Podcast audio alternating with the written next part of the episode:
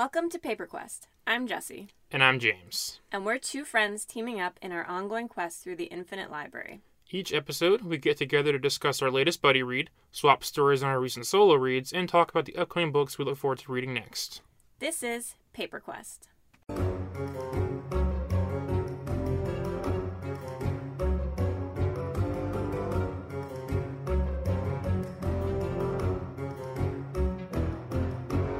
So this week we read our buddy book, and additionally, we read a cozy mystery novel. Typically, we just do the buddy book together and read all the other books solo, so there's a diverse amount of options. Um, but given the holidays and the fact that I'd never read one, you and I wanted to do one together. So before we get into that, did you read anything else the past week? I am. I'm currently reading Extreme Ownership How Navy, U.S. Navy SEALs Lead and Win by Jocko Willink and Leif Babin.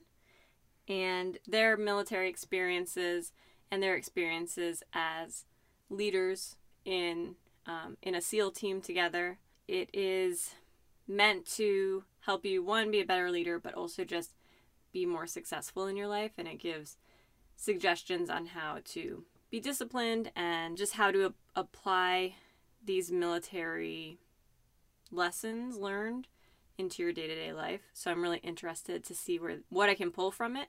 I'm listening to it on Libby, so it's narrated by them, which is pretty cool. They both have these like really deep gravelly voices, like you know they've been through some things. Um, but that is the only new book that I'm reading right now. How far are you in the book? Not far, probably like mm, maybe 10%. Okay, cool. Um, I am reading Legion by Brandon Sanderson.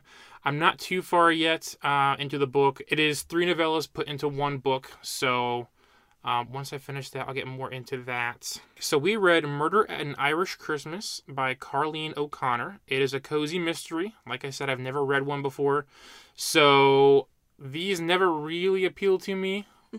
uh, when I see them on the shelves at bookstores, there's always some sort of funny cat reference or food reference or whatever. Uh, I decided I wanted to try one this year, so you and I read it together. You have read multiple mis- cozy mystery novels. What were your thoughts on this one on its own and compared to other mystery novels that you've read? Cozy mystery novels that you've read. Um, I thought it was really good. I thought it was fun.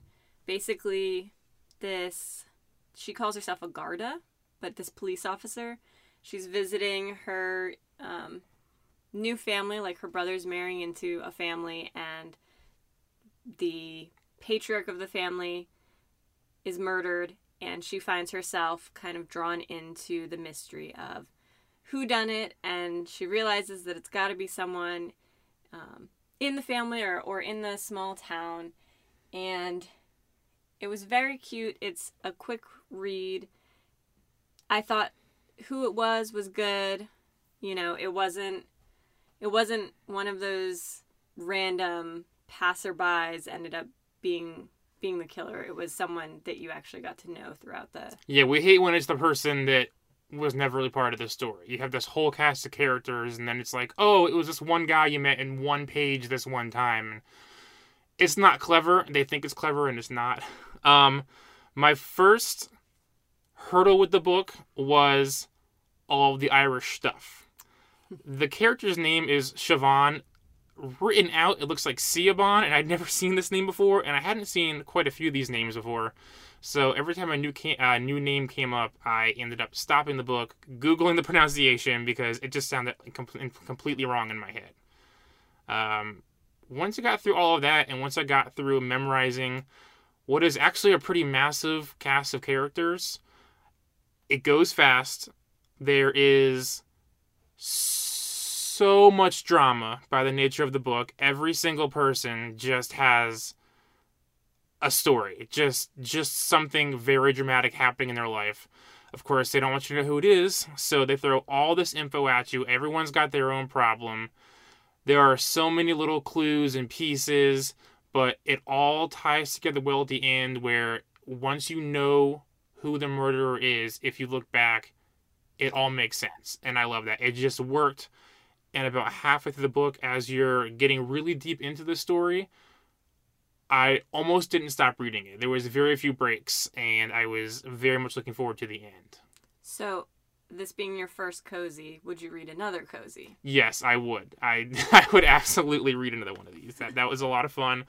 I have nothing to compare it to, so I don't know if we happen to just pick like a really good one, uh, or if they really are just as good as this one seemed. Yeah, I think they are very enjoyable, and I think that they're good if you're in a reading slump because they're usually lighthearted, pretty quick and easy.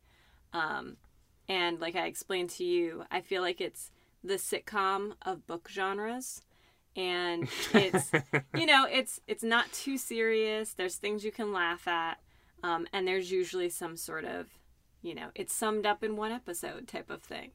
Um, and so I definitely recommend if someone is in a reading slump to just go find a cozy, look for something like you said with a cat or a baked good on the front.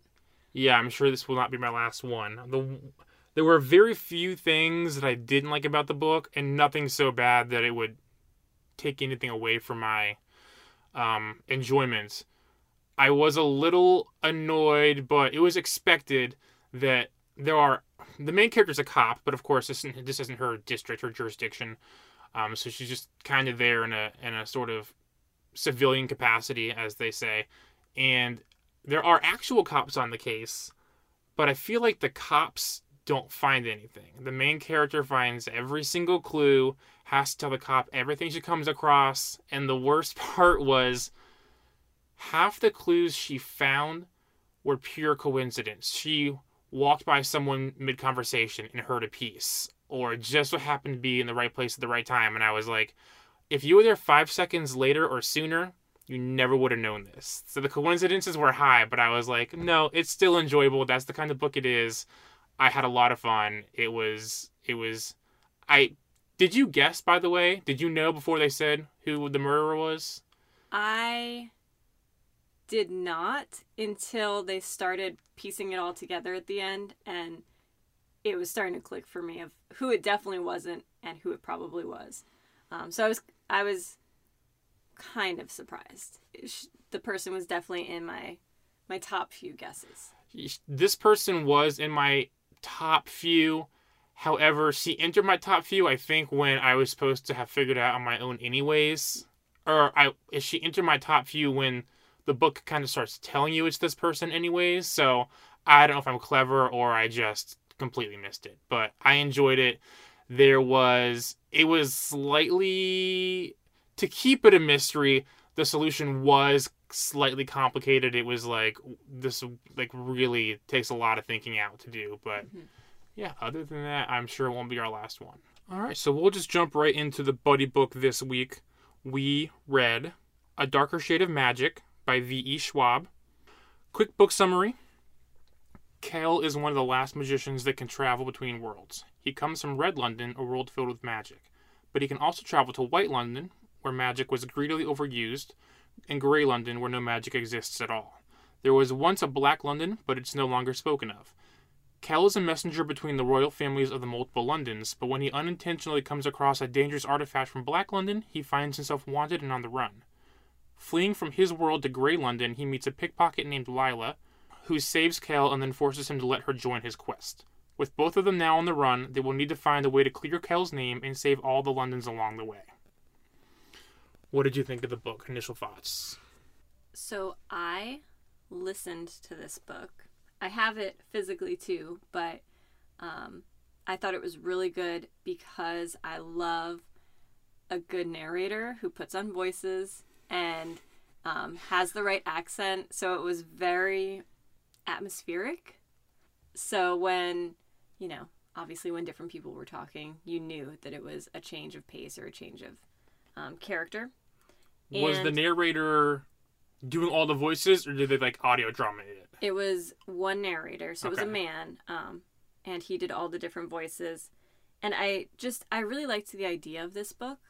Um, and there's within the book, the way they explain the four Londons that you mentioned is that they are like a book and they're stacked on one one on top of the other.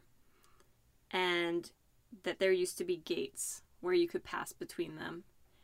And Yeah, so you couldn't get from gray to black. You'd have to pass from gray to red to white to black, right, the like same the same way you can't jump from chapter 1 to the last chapter. You have to go through the journey. Yeah, there's no shortcuts. um, and that the gates were closed. There used to be free flowing people, you know, you could go from one to the other. And because of the magic going wrong and bad in, in Black London, they ended up closing it. In I was excited about this book from the first page. And what got me was that the main character, he has a magical coat and he describes flipping this what I envision as like a trench coat, but flipping this coat from one to the other. And at one point, he says he doesn't even know how many coats are in the coat. Um, and there was just something about that that was immediately like so mundane.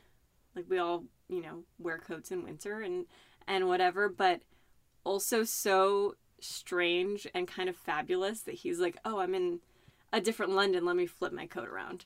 And something about that, I was like, "I'm in. That's cool." That was the very first note that I wrote in my um in my notepad was page one to describe the coat. He turns it inside out. He doesn't know what's in what pockets where things are, how many coats there are, and he just matches the coat to the London he's in. So when he's in gray London was just effectively our world. There's no magic. It's gray because it's us. There's nothing special going on. Um he goes to like a simple coat so that he can go to like the bars and the inns and stuff like that. Um, I was fully into this book. It is a fantasy novel, but it's not so high fantasy that you couldn't read it as a general fiction reader.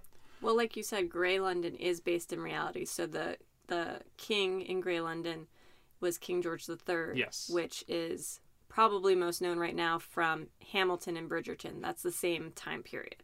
So when you're thinking about it across like actual time, you can place it in that that era.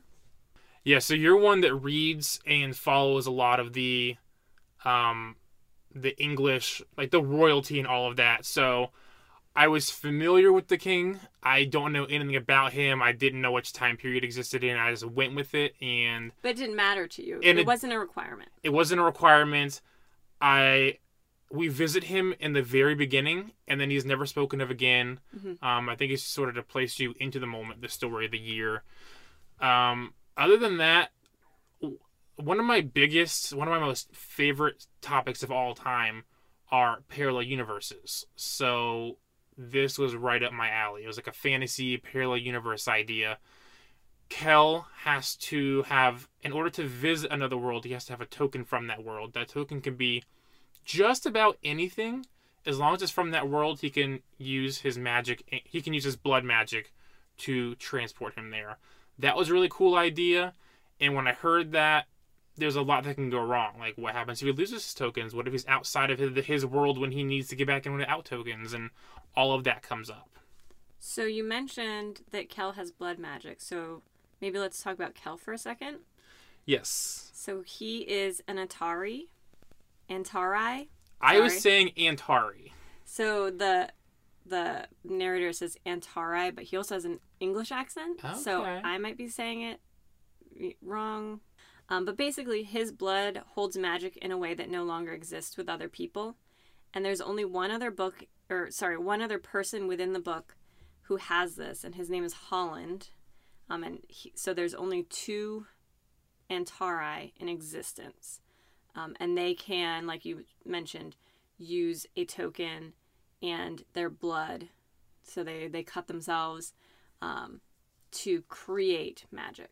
So we should point out first of all that this is book one in a trilogy. Right. This book can stand on its own.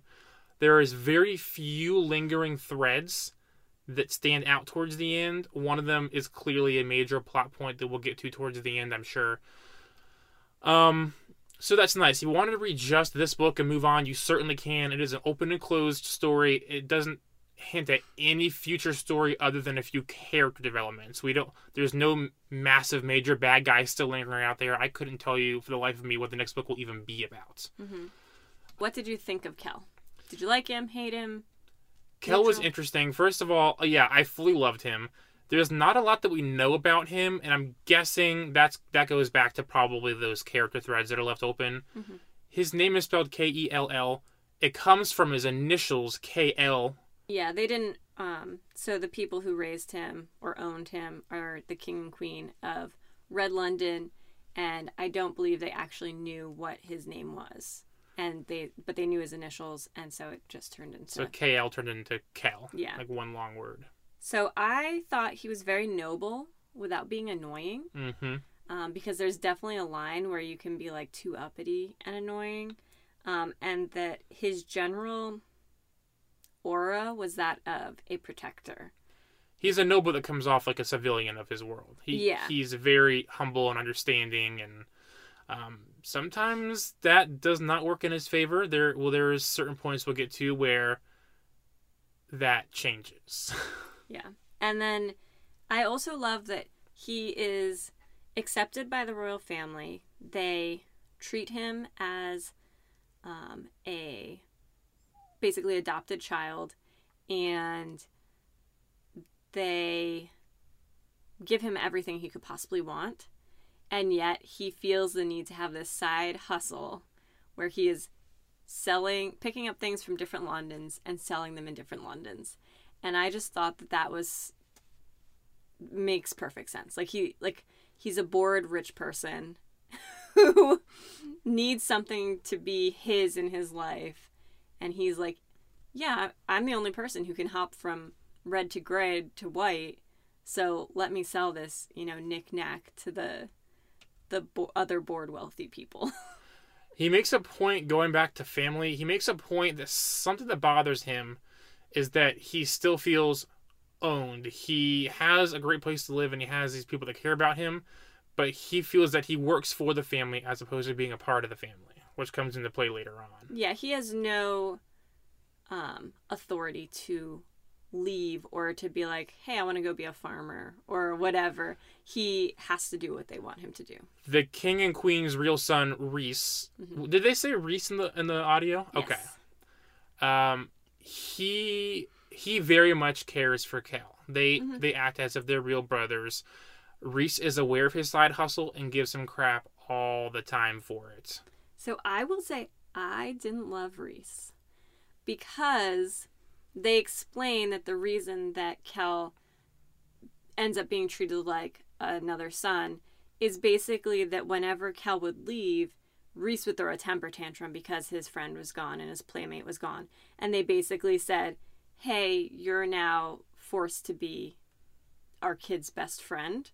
And it just felt very spoiled. Not that he's a bad person, but there is this like side to him that is a prince, I guess, a very stereotypical spoiled prince. Well, and this is the man that wants a four day birthday party for the entire kingdom. So true, but it's it's like a little bit sick. Like he's like, no, you must be my best friend. Mm-hmm. I think what's nice is as we get towards the end of this book, that relationship will end up changing. I think has changed. So for the most part, I definitely agree with your thoughts on Reese. He's like the brother figure, but like he kind of gives some crap for everything, and he's about himself. That that changes as the book goes on a little bit. I do feel that he cares about Kell. He doesn't want Kell getting into any trouble. He he's aware of the the black market. He's sort of running behind the scenes, and he's trying to get him to stop this like weird addiction that he has doing this.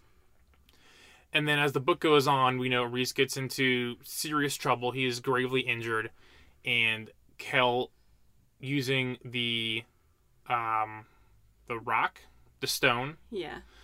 the Kell using the stone ends up binding them by blood, by soul, basically, so that as long as uh, as long as Kell can stay alive, as long as Kell can stay alive, Reese can stay alive, And vice versa. And vice versa. I didn't get the vice versa. I just assumed it was all based on Kell's. I think if one is alive, the other will be alive. Okay. That's not how I interpret that, but we'll see. Because I do plan on, because it was his magic. He said, "My body and my life is your body and your life," and he just states, "As long as I'm alive, you're alive." And the reason that stuck with me is because one of my first thoughts was, "Well, that kind of sucks because Reese doesn't put himself in danger, but you're always putting yourself in danger in these weird positions. So now, mm-hmm. now more than ever, Reese is going to be like, look, you can't constantly go out and deal with these thieves and these thieves and these bad people because now both of our lives are at risk. Like I'm sure he's extremely grateful to have saved his life, but now he's connected and he's going to worry every day like, man, if Kell goes out, he may never come back and I could just die at any point no matter what I'm doing. Yeah, I I think that Kell puts Reese first, and I think that he will not put himself in as much danger, hypothetically. I think I think the catalyst for Kell kind of changing his ways, first of all, right before the main conflict in the book happens where that stranger gives him the black stone, like he he doesn't take that knowingly. It's given to him and then he leaves the world with it.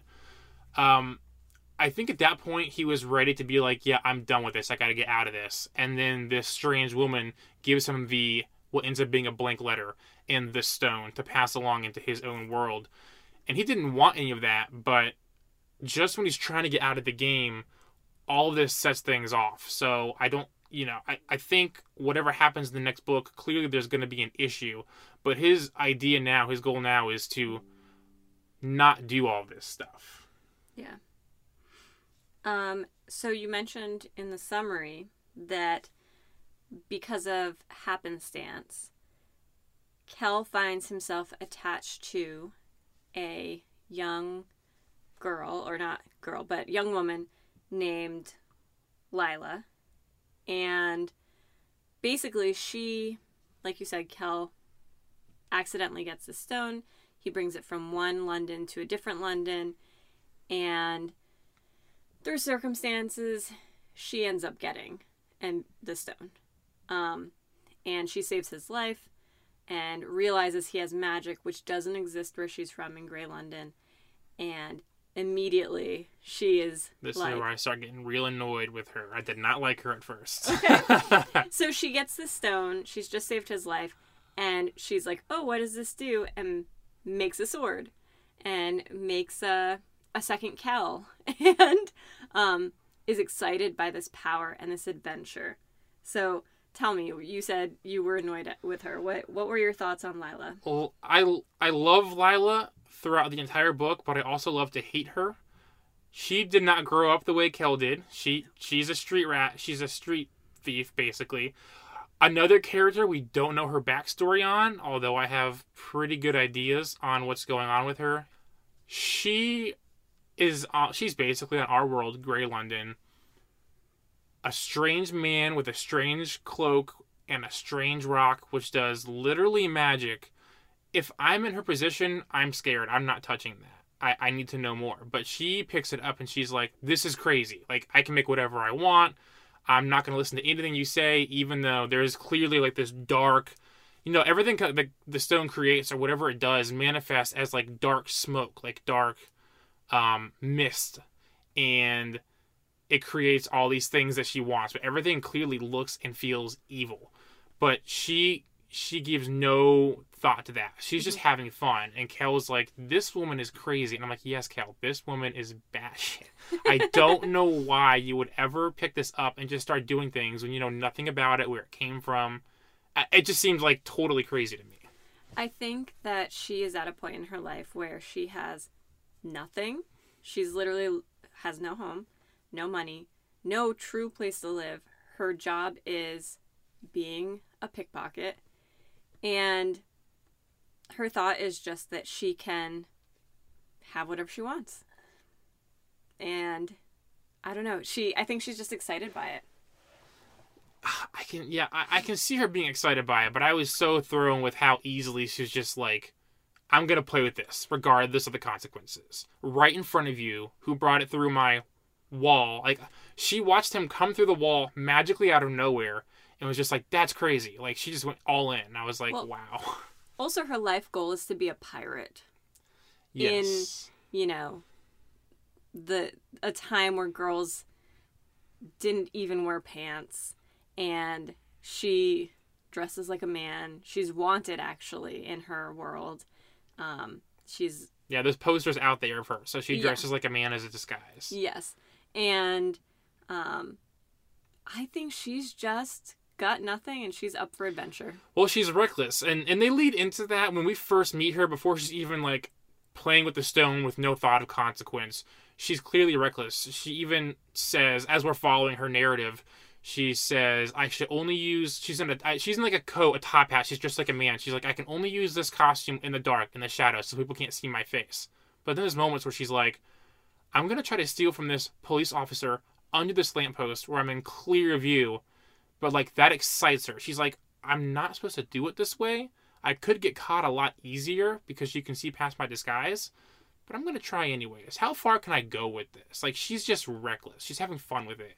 Probably because she has nothing else going for her right now. Yeah, I mean, she has nothing to lose. Yep. Except her own life. Mm-hmm. And so she just keeps going and pushing, and um, she does come into a variety of scrapes, I guess.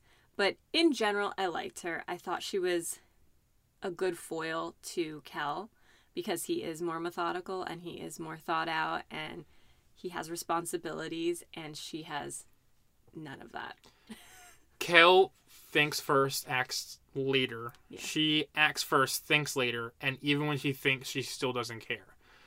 Once she's fully into the world and she understands what's going on and who Kell is, and she realizes there's parallel universes, she, as we've established, she wants to have a life. She wants to travel. She wants adventure. You know, she wants her own ship. She wants to go all over the world. There's a map that she has in her um in her place that is unlabeled. Like it's just like the world is open to me. I can do whatever I want. So she wants adventure, and we all want that. That's exciting. But when she learns that Kell is going to go back to his own world and then further all the way to the Black London to drop the stone off so nobody can use it, she forces herself into that adventure against Kell's wishes every step of the way. And she tells Kell, I'm going all the way to Black London with you. And Kell says, You understand that once the stone is gone and you're in Black London, the only person that can get back is me because I'm the only person that can use a token. You're only able to travel through these worlds because you're also holding the black stone. You will be trapped. Do you understand that? And she's like, Yeah, so what? And I'm like, Girl, come on. You are crazy. You know what it reminds me of is in Peter Pan, hmm the movie with the the live action movie, um, which like one percent of people have ever seen. I saw it when it came out, and I can't tell you the first thing about it. So he is um, fighting Captain Hook, and Captain Hook says something uh, the equivalent of, um, "Are you prepared to die?" And he says, "To die would be an awfully great adventure." That is Lila, like she, that. She that is her energy that she brings to this book.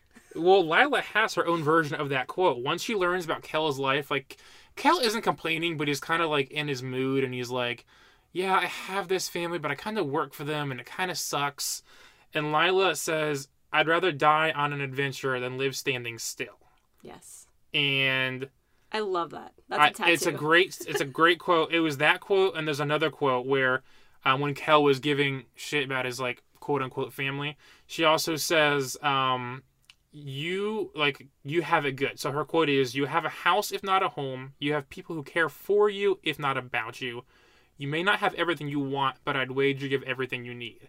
She's like giving Kell perspective, and Kell was like, "Well, she's not wrong. I live a pretty pretty excellent life. You know, maybe it's not like."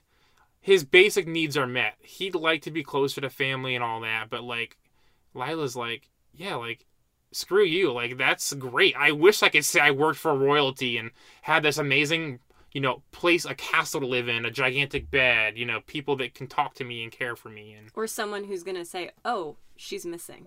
yeah, yep.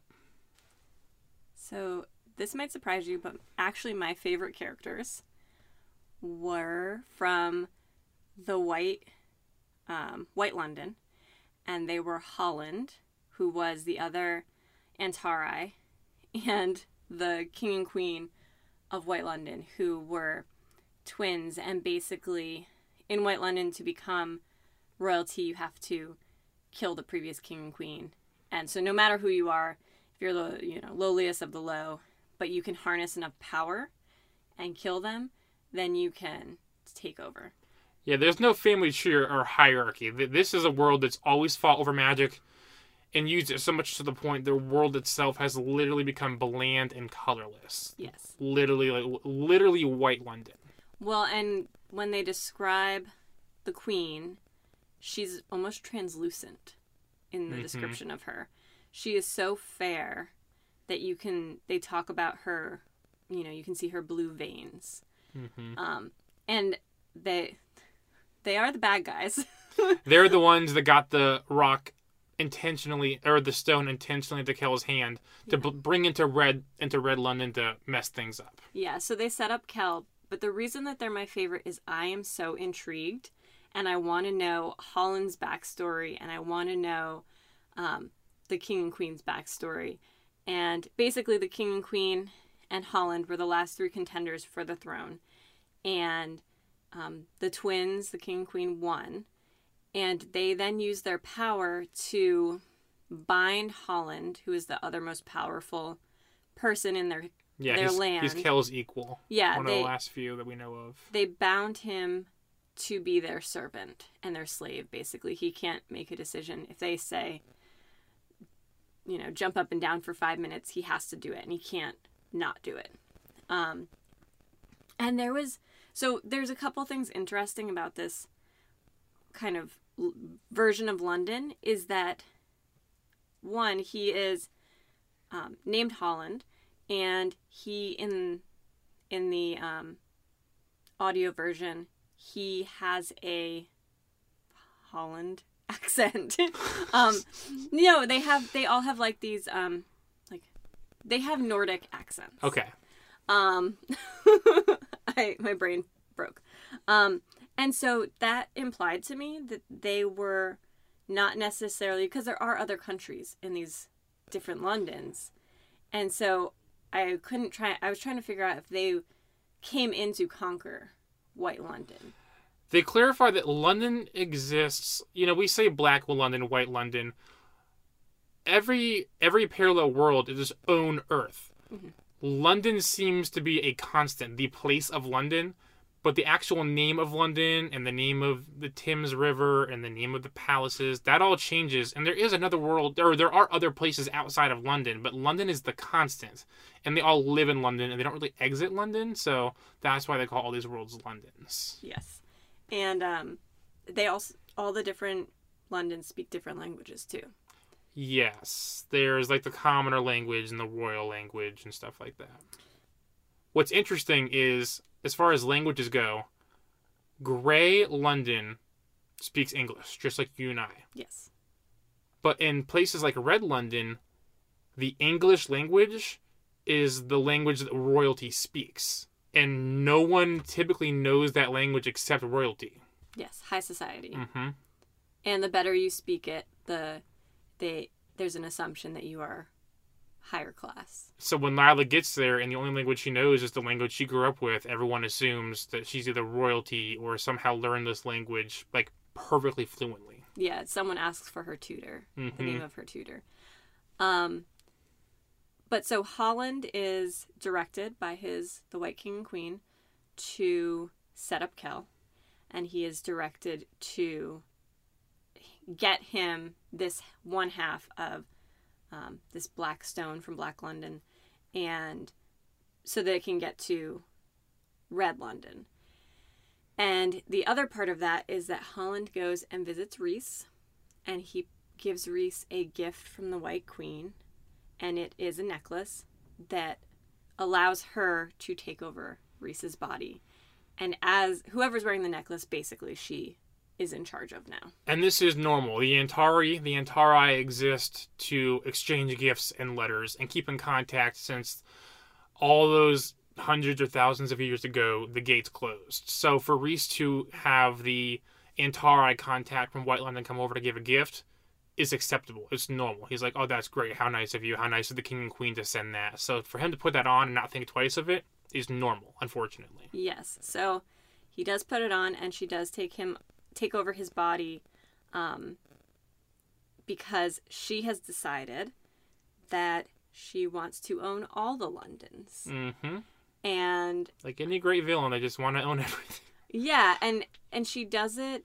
Her brother is aware, but her brother, which is the king, basically is like, you know, you're doing this in a really dramatic fashion. Like we could do this a different way. Um, but they are cruel. They are calculated and a little crazy. And there's something about that and something about their use of Holland as a basically as a slave and a toy. I want to know more. Yeah, Does that make me crazy? Whenever you whenever you have the characters that are a little bit crazy and you don't quite know how they tick and you and you want to figure out what their weaknesses are like that's when you get really into it and you're that's that's like the character that you focus on. Like the once i met them and once they showed how much power they had and how dangerous they were i was just thinking how does the book end? How does kell win? Because i don't know how you stop these two people. They seem insane. Like what is their weakness? What are they gonna um like what is he gonna find out about them that's gonna be like their downfall? Hmm, their weakness. yeah. Can I would like to point out that they mess with him by getting him drunk. so he goes on he is given a letter from his king and queen mm-hmm to deliver to White London. And again, you said that's normal. So he does this thing, goes through the gate, pops over there, arrives, and he has to go through the common courtesies of, you know, bowing and in, in essence kind of groveling. They she is a queen and she basically says, you know, drink with us. Her brother drinks Holland's blood, which is powerful and it gives him a like a high basically. mm-hmm Um, and Kell says, dude, I'm not drinking that. Respectfully. And so they're like, here, have some of our best wine. And you kind of go through this process of him getting drunk and then not like leaving and kind of being like really out of it. I mean, I know I need to get home, but I like can't even function. Um, and I just thought that that was so, um, almost like primitive. Like I feel like most grown-ups have had that moment where they're like, "Oh, I've had too much and I just need to go lie down." And that was his whole goal. yeah, it's funny because as dangerous as they are, their London is White London. So magic is in a drought. So while they do have magical options available to them, the the Dane twins, the the royalty here, kind of have to they have to improvise. Like mm-hmm. they they can't always rely on magic because that's the one thing they're typically missing. Yeah. they're basically at least how I read it was they're really the only people who have a lot of magic. Well, my understanding is that magic pretty much is gone, right? Everything's drained and colorless. The only source of magic is from Kell. Like they have to cut his blood. They have to drink his Well, blood. Holland. They have to. I'm sorry. Ho- yeah, Holland. They have to cut his blood, drink his blood, vial up his blood. Like Well, that is and- their one source. And when Kell walks through the streets there, the inhabitants of White London can tell he has power and will hmm kind of ca- catcall him and be like, "Hey, like, give me some of that blood." Yep. Yep. it's weird. It's real weird. it's very strange. it's it, i think what the author is also trying to get at in this world because they describe everything as white and pale and their blood drink, drinkers i'm like yeah they're all basically magic vampires like they just all they all they want to suck your magical blood like Yeah. that's this whole world Kell and Lila go on this journey, like you said, to get rid of this artifact from Black London.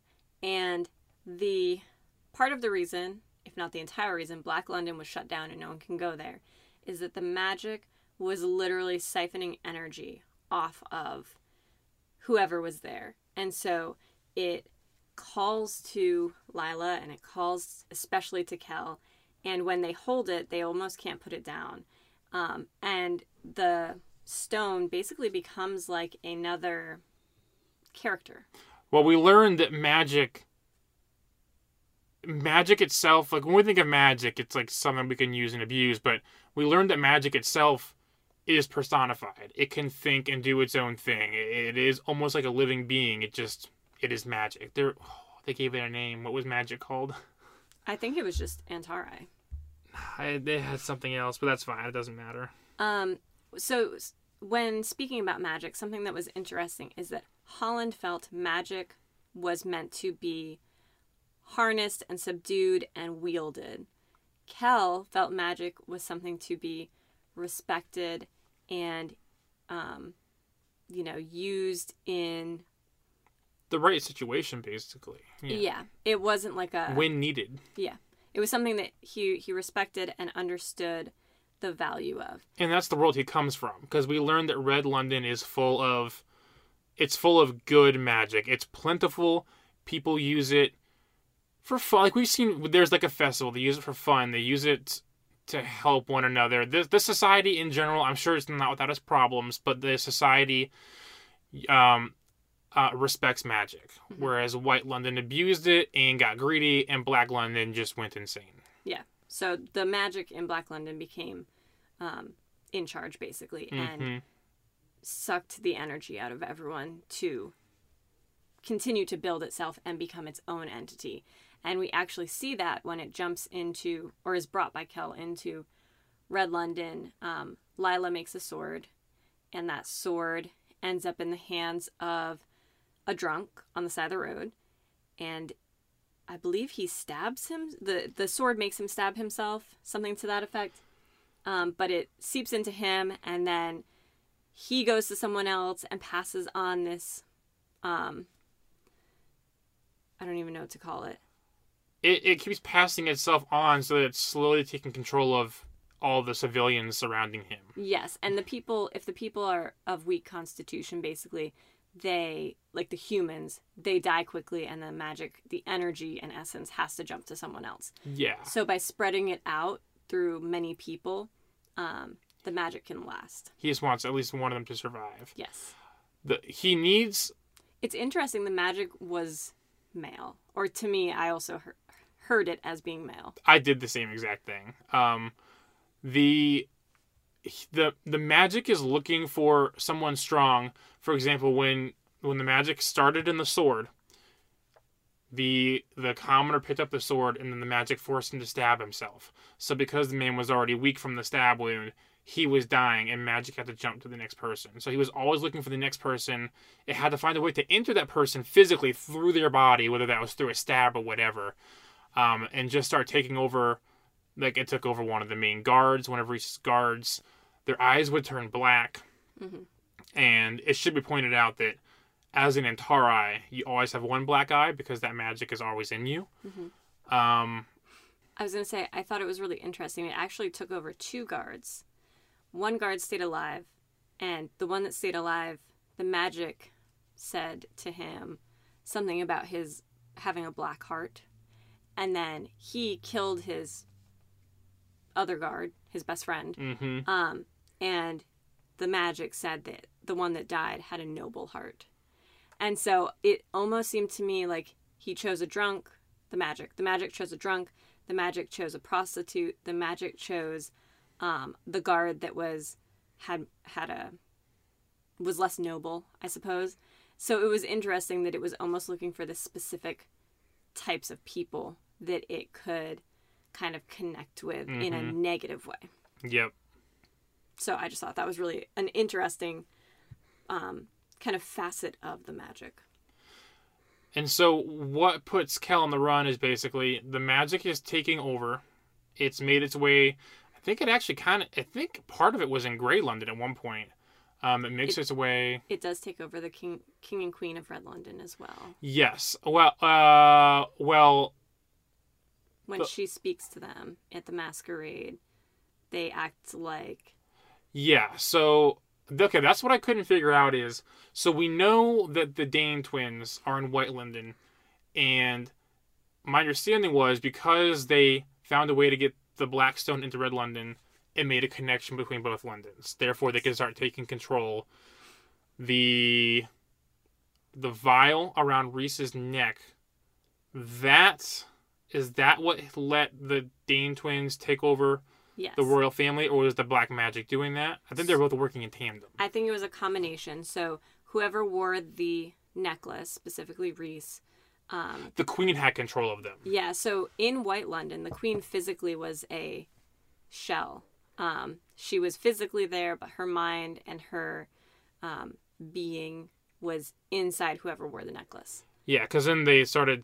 She would be in like one person's body, and she'd take the necklace off and throw it to somebody else. And if that person came in contact with it, she could be like in that person's body now. Yes. Um, and so I think she she was trying to take over that way while also the the magic was seeping into Red London. And the point of that was to have the king and queen, she as the king and queen could put out the want the magic, you know, the magically changing wanted posters saying, you know, Kell's on the run, he's dangerous, uh, find him for us. Because now they have the black stone in Red London, they need the rest of that. They need that stone in their own physical hands to continue their plan. Yes. And so Kell has half of the stone, um, and it, as they're making their way, they're you know they have to get like you said through the different Londons, and the stone attaches to his hand. He can't get rid of it, and the magic starts seeping into him, and um, becoming one with him and his blood, which I thought was really interesting. That was his biggest worry when Lila first started using it. He's like, the more you use this black magic, especially not knowing what it is, the more it's going to take over.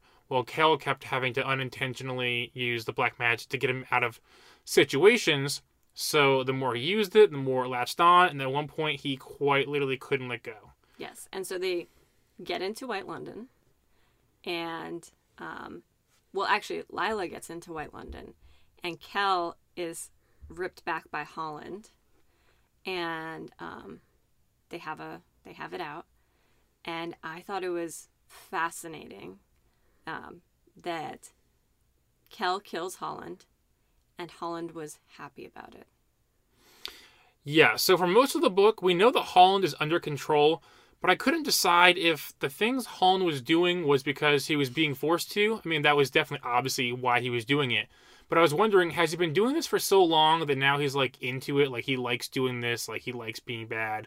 Because even though he's forced to do something like go after Kell, kill Kell, whatever the whatever the Dane twins want, his personality and the way he came off seemed like he was cool doing it. Like it seemed like he had just over the years of being controlled also turned evil. Just did you get that or you think he died happily because he finally didn't have to do these things? I think he was relieved. Yeah. I do think he wanted power. He wouldn't have gone for the white crown without wanting power.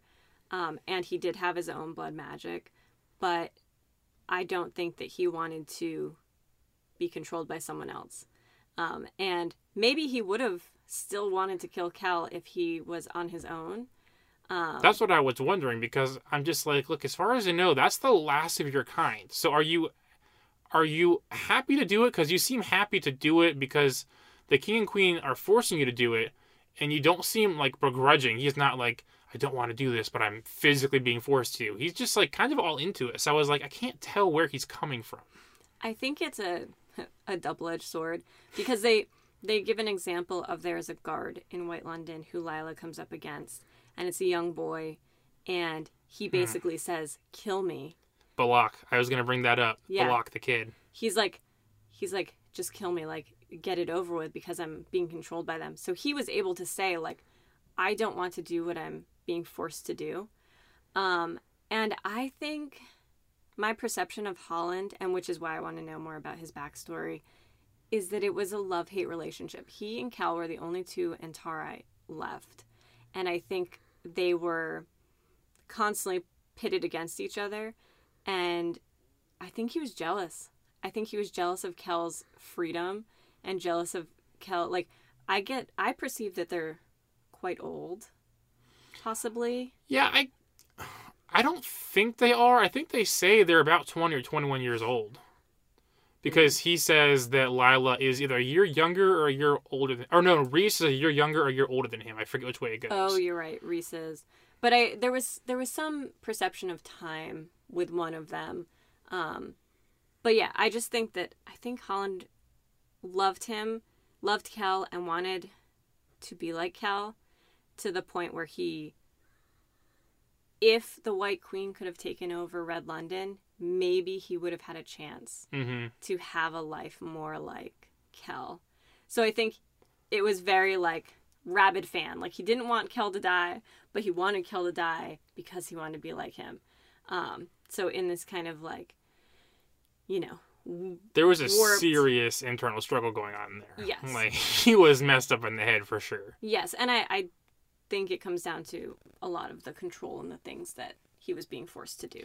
I also didn't expect him to die in this book, knowing now that it's a trilogy. I thought this would be the guy that would like keep getting in the way for Kell and his adventure. So when he ended up dying, you know, it was coming close to I was like, oh, they're they're gonna try to kill him off, but there's no way it works. And then he dies, and I'm like, oh, I I thought for sure he was in it till the end. Like I thought for sure they'd find because they make it very clear once you they have skin carvings. Like it's like the worst, almost like illegal kind of magic where once you bind somebody in the with the runes in the skin, it is undoable, and therefore he can um um Holland can never be saved. So I was like, at the end of the third book, um, Kell's gonna figure it out. He's gonna figure out how to undo this um this extremely binding spell that cannot be undone, and they're gonna save Holland.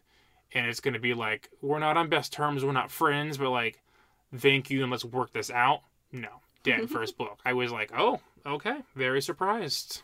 Well, and then the other thing, um, we mentioned that the book wraps up nicely. So the other thing that happens is that Kell and Lila beat the White King and Queen. Um, and what, well, what do you think comes after this book? First of all, I want to tell you that I really, str- I really dislike the final fight in this book because, for as clever as the twins are, Mhm. they become, as far as I'm concerned, idiots at the end. They follow in, they fall into this this villain trope of like, Kell is fighting the brother, and Lila is for some reason with no magic fighting the sister. And once Lila gets captured, the queen is like, You're in my grasp. I'm going to kill you.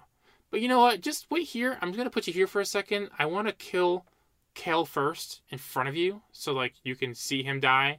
And then I'll come back for you. And I'm like, No, no, no, no, no. Kill Lila now. You have her.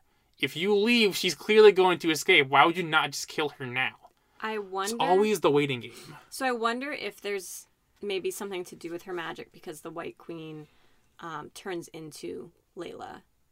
That maybe she needs Layla alive to be able to emulate her. To sound like her, to. I I she she one hundred percent does, but that was one plan of many plans she could have done. She was she held her captive to take her form and go trick Kell. But why risk having both of them alive when you can kill Lila right now and go do something else to help your brother? Your brother is making gigantic cobras trying to kill Kell. Like he's got it handled. So. Kell realizes that she is not Lila. How did you feel about the tell? Because I knew. I hated soon- it. I knew as soon as it happened. So Lila said she either said please or I'm sorry. Which one was it? she said, "Please." And Lila does not ask, she takes. And so, as soon as, like, obviously, as the reader, we know that it's the White Queen emulating Lila. And as, as she said it, I was like, that's it. Like, Kell's gonna know. Um, it was just a little too obvious for me. I thought I wanted it to be more. I hated it, but I don't mean I hated it, hated it. I more mean like I could not have taken that risk as Kell to just stab what may or may not be the queen in disguise because she has had a bit of a personal journey and there's as far as I'm concerned every possible chance that she could have said please. That I don't know if me as a person could have been like I don't know, like she But- could have. If it wasn't the Queen, he had the power to heal her too. She did, or he did. Yeah, that's true. But yeah, I don't know. It, it was just one of those moments of like, villains have you in your grasp, but it's like, uh, or or you know, they wouldn't let Holland kill him. He, they had to bring him back or whatever. It's always like, I must be the one to kill him, or you're in my grasp now. But hold on, I gotta do something before I kill you. It's like, no, you have him. Either have your lackey kill him, or you kill him directly. Why are you still waiting? Why are you holding off and killing the person when you have them in your grasp? Well, and also Stuff drives me crazy. the brother kind of fell into the trope of I want to tell you about all the things that I'm gonna do to you and Oh yeah. what my whole brand. plan. Yeah, and that just gave Kell time to figure out a way to beat him, um, which But- was you know, because like you said, they were clever. I wanted a little bit. They were so clever that I was like, don't make these extremely terrifying characters fall into villain tropes. And they kind of did, and it wasn't the most villainous villain. It wasn't the most villainy villain tropes, but I was like, they kind of lost some respect for me because they did just crazy, genius, smart things, and all of a sudden it's just like, oh, you're kind of coming off as like generic insert villain here now. Mhm. But it's fine. It was good. It was the one thing in the entire book where I was kind of annoyed, but not enough to take me out of it. I was just like, I, I guess at the end it's it's a fantasy villain. Okay, they're just doing their thing, building up suspense for the reader. Yeah. So going back to my previous question, what do you think comes next? So I think what comes next, in order to talk about that, we have to talk about Lila. Yes, that's where I was going. Yeah. So we have Kell's mentor meets Lila, Mhm. and Kell's mentor realizes that Lila has a glass eye, and she's like, no one's ever noticed that before, but that's because like no one notices her or she's in disguise. And at first, I didn't think much of it. I was like, oh, you know what? Maybe there's something magical going on. Maybe she has some sort of. To be Antari does not mean you're the only person that can use magic. You're just an extremely powerful magic user. Well, you have magic internally too. Magic internally, the blood magic Yes. other people in Red London have magic. They put on shows, do whatever. Mhm. So I just assumed maybe they're hinting that Lila had magic, and as a baby, she kind of like Harry Potter, like, oh, I used magic unknowingly, and I hurt, you know, she hurt herself or poked her eye out or something happened. And then I was like, wait a second, if all Antari have one black eye, then clearly what's going on is she has to be from red, black, or white London. She's definitely in Antari, and however she got to Grey London, that would stand out on real Earth, on a non magic Earth. So someone probably purposely removed her eye so that it wouldn't stand out. Someone probably never taught her how to use magic, but she clearly, whatever her eye was, it was a black eye, and it's now replaced with a glass eye. Yeah, so he the mentor asks her about her eye, how does she lose it? And she just says that she doesn't want to talk about it. hmm I don't think that she knows that or that she has magic.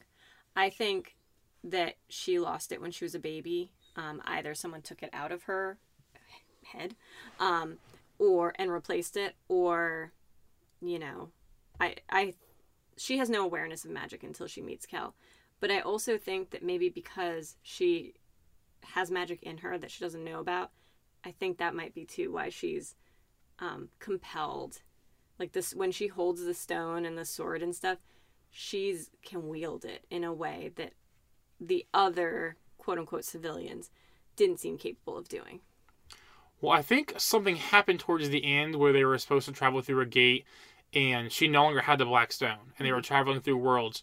And Kell was like, "I'm gonna use my, I'm gonna use my token, and we're just gonna sort of hold hands and hope you come through." yes And she does, and he's like, "Wow, that shouldn't happen. How's that possible?" And you're kind of like, "I, I think at this time we don't know that she has the glass eye." it's it's when they're saving reese they travel to where this mentor is Yeah. in this monastery So first you're like, man, that's really lucky. I guess it works. And then you start realizing, oh, she might have magic, which is probably why it did work. Mhm. It was just two Antari holding hands, one token. Mhm. So that's where it starts to come out, where it's like and reese they were carrying reese and he made it too they had Reese as well. Um, who's non-magical yes, I I assumed that was okay because they were now linked Mhm. with the with the Antari blood, the the life link. The uh, shoot, I just lost it. Okay, so this just might be this is just how stories go sometimes. Did you find it interesting that there's this chance that Lila, well, we pretty much can confirm without reading the next two books, we can confirm she's probably Antari. She probably had a black eye that was removed. What are the chances that when Kell gets to Grey London for the first time after being on the run, that she's who he runs into? More than once. yeah The like of all the people in all the worlds, he runs into immediately another Antari, someone like integral to the story. Do you think there's a connection there? I think so. I think that, um, you know, he ends up going back to help her, and you we can hear his internal struggle of like he wouldn't have normally done that. Mm-hmm. Normally, he would have just walked away and and you know gone continued on with what he had to do, um, and But she steals the stone, so he has to find her. Pickpockets him immediately. yes, Um, but I'm talking so he leaves, he gets the stone from her, plans to leave, and then Holland comes and tracks her down. Oh, when Holland finds her and potentially kidnaps her. Yeah, so Holland basically takes her in an effort to draw Kell out. And you hear him going like, I shouldn't go back. Why am I going back? Well, she says, "Why'd you come back?" And he's like, "I don't really know. I just it felt like the right thing to do, basically." Yeah. And so I think there's something there um, where he, I feel like, I want them to be siblings. I really do. Like, he doesn't know his parents. She doesn't remember. She's an yeah, orphan. both their well. backstories are perfectly unknown, so they Yeah. can be connected in any which way. We don't know yet. Yeah. So I, I want her to be like, you know, the hidden little sister that was placed in Grey London for safety hmm type of thing. I don't know if that's going to happen. I have not read the other books, um, but I'm definitely intrigued. I'm wondering if she's even the daughter of the the royalty in the Red London, and they were only supposed to have boys or something. I have no idea. Like I'm just wondering if she's if they are all related after all. But maybe not. I don't think they seem to know much about his backstory. Yeah. So that's that's kind of where I think maybe the books will go. I have one other theory. Mhm. I don't know if it works just because of the way the timeline um, runs together. Is it possible because she's so mysterious and she's had her eye removed and we're not really supposed to know much about her? Do you think her origin is Black London? I think it could be. I think I think it's I think I think she's gonna have a connection to Black London. That's where I think it's going. Um. So at the end, they do get rid of the stone, correct? They do. They are able to drop the stone in Black London just using a token. And do they? So I I think I was confused about they don't get stuck in Black London like they thought they would. Oh no, let's rewind. They use they use Holland. They drop his body into Black London That's what it was. Yeah. Okay.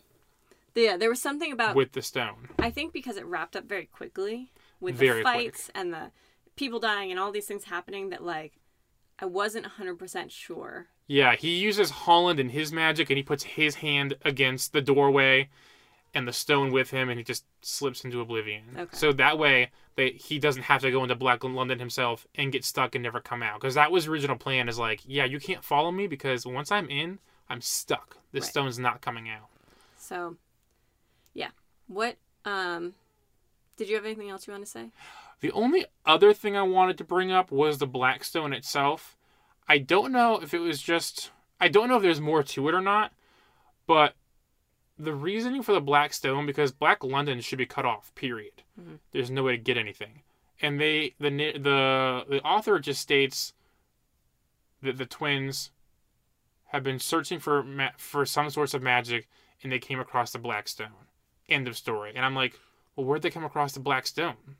Was it sitting in a bush somewhere? Like, how did, how and why did you find it? And why, and why did it take so long? Did it just appear there? Like, I don't know the origin of the black stone or why it was not in Black London. They gave no reason as to how it was found. My only guess is that maybe they sent Holland somehow to, to Black London. I'm just wondering if it's a remnant from when the gates are were all existing. Maybe and someone was just holding it.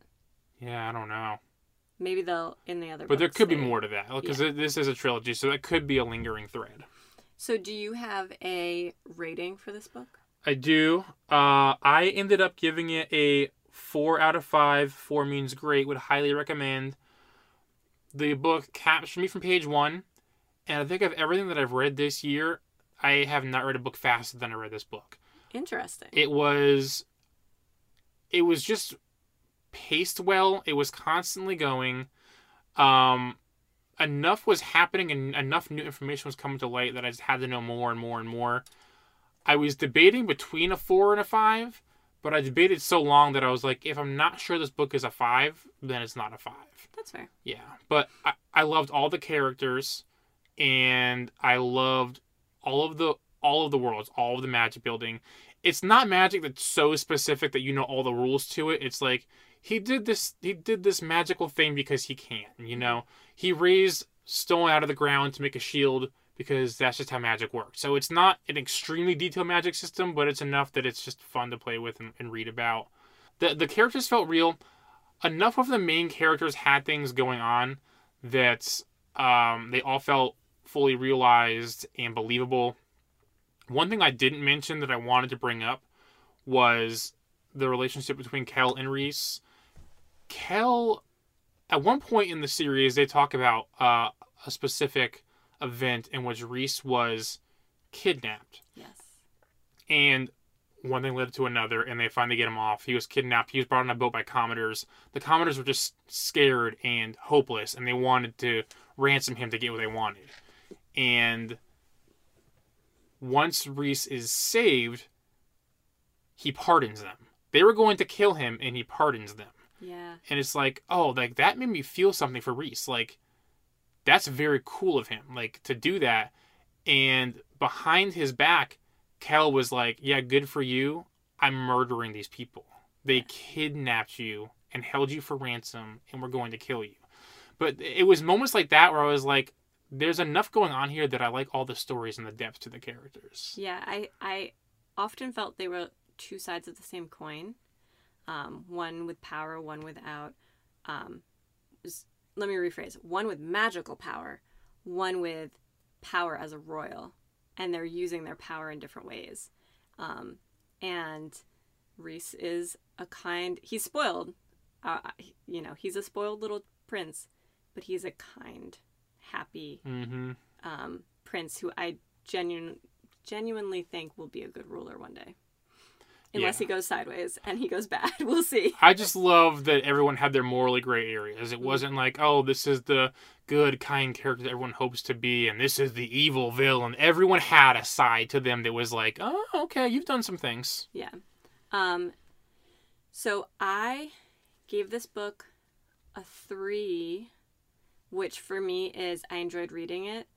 The thing was that by the time I got to the end, I didn't care to continue the trilogy. Um, and for me, that's like, like there are other books series that I've read where I immediately stop. You know, I finish one and I have to go get the other one. Like I have to go to the bookstore. I have to go on Amazon. Um, and I didn't feel that. I felt like content with where it ended. I'm happy I read it. It was good. I would recommend it. Um, but I don't know that I would spend money for the next book, if that makes sense. Like if it was like, you know, on Libby and it was available and I wanted to listen to something, then I would pick it up. Um, but I'm not so invested in the characters that I want to know where it goes, unless maybe it's about Holland. So for me, typically when I read a lot of series, especially in fantasies and sci-fi's and kids series where it's meant to be like so many books after another or so many books back to back, just big like serious sale. They want to keep putting out more. Mhm. I kind of get what you're saying. In a typical book that has more after it, uh, in a typical book series, every book ends in a way that there's a cliffhanger or something big, and it's like you must read the next one. This book kind of closed everything up to a point, even though it's a trilogy, where it's like, yeah, I get that. Like, you don't feel the need to read the next one because they didn't leave you with much needing to be read. Um, m- me, it's twofold. First of all, as a completionist, I can't just not read the next two books. That's insane. Unless I despise these or I was like, oh my god, this is garbage. I have to read the next two books. They exist. I know that. Therefore, it's getting read. But on top of that, there are lingering threads that I, I do need. I need to know if I'm right about Lila. I need to know. I need to know her character. I need to know if she's Antari. I know she is. There's no way she's not. But I need to know her backstory. I'm sure we'll learn about Kell's family and his origins. His little knife or dagger with KL on it. There's got to be something to that, and I just need to know what it is. I think that's fair. And on top of that, while I was Googling the book and the author, we'll see how far I take this, but uh, V.E. Schwab, Victoria, Mhm. she is writing a series called Threads of Power, which will take place in this universe. Different story, same universe. So I'm like, how fully invested do I get? Do I read the trilogy and stop there, or do I read the next book? So we'll see how it goes. All right. So what books are on your um, list to read next, or books that are coming out that you're excited for? Um, so I am reading, I'm continuing the Zodiac Academy series, which I mentioned in our last podcast. Um, but basically, Zodiac Academy is an academy with a, a really cool magic system and lots of um, supernaturals and two twins who are um, long lost princesses. And hmm I am on the fourth book, and they have just had some revelations in who they are um, in this world, and I'm really excited to see where that goes. Um, I'm also going to begin our next buddy book, which we'll talk about in a second. Um, and then I am looking to finish, uh, start and finish the next Bridgerton book um, before the end of the year. Okay, so two questions on Zodiac. Is it a finished series, and how many books do you have left? So I am on f- book four out of either eight or nine. I do believe if it's not completely finished, the last one's about to come out. Okay, that's good. Yes. I hate when I wait too long and then I just forget everything because the next book took two years to come out. So, Yes. Well, and like I mentioned last time, it is on Kindle Unlimited. So if you have that on Amazon, then you can literally just keep going and read through. They are hefty books, so most of them are almost 600 pages. okay. Yeah. How about you? I have I have Legion, which I'm reading now. I'm not so far into it that I wanted to add it to the beginning of this podcast because I don't I don't know the full story yet. Tiny synopsis. I'll get more into it later as I finish it this week. Legion is a man with hallucinations, but his hallucinations are real. Like he imagines people.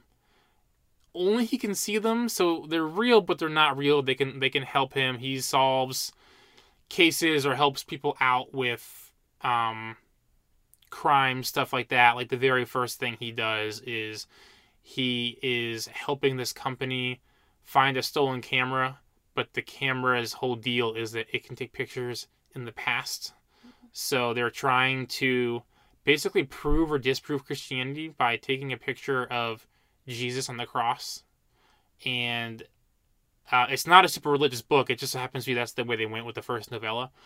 Um, but so he uses these hallucinations, and whenever he needs help with something, like if there's a language he needs to learn, he'll briefly look through like a Spanish dictionary, and all of a sudden a new hallucination will form itself. And this hallucination, they all, he has a mansion. He lives with all of his hallucinations. They all have their own room. He's got a butler. It's really strange. And uh, other than that, I still think one of my next books will be Crossings, which is the adult choose your own adventure book. Hmm. And possibly Dune. I might switch that out with something else. I haven't decided yet. Nice. So our next buddy book is um, The Silent Patient by Alex Michaelides. That's how I've heard it pronounced. Um, he has written this book and also The Maidens, which just recently came out, and I have read. Um, it's definitely The Maidens, at least, is dark academia, so I'm interested to see um, where this goes, and that is what we will be talking about next time. All right. Well, until then, we have some social media that we can go over. We have Facebook at PaperQuest Podcast, Instagram also at PaperQuest Podcast, and email paperquestpod at gmail.com. Please rate and subscribe wherever you're listening to this podcast, and definitely leave us a comment so that we know what books you're reading and if we should talk about them in the future. Thanks so much. Bye.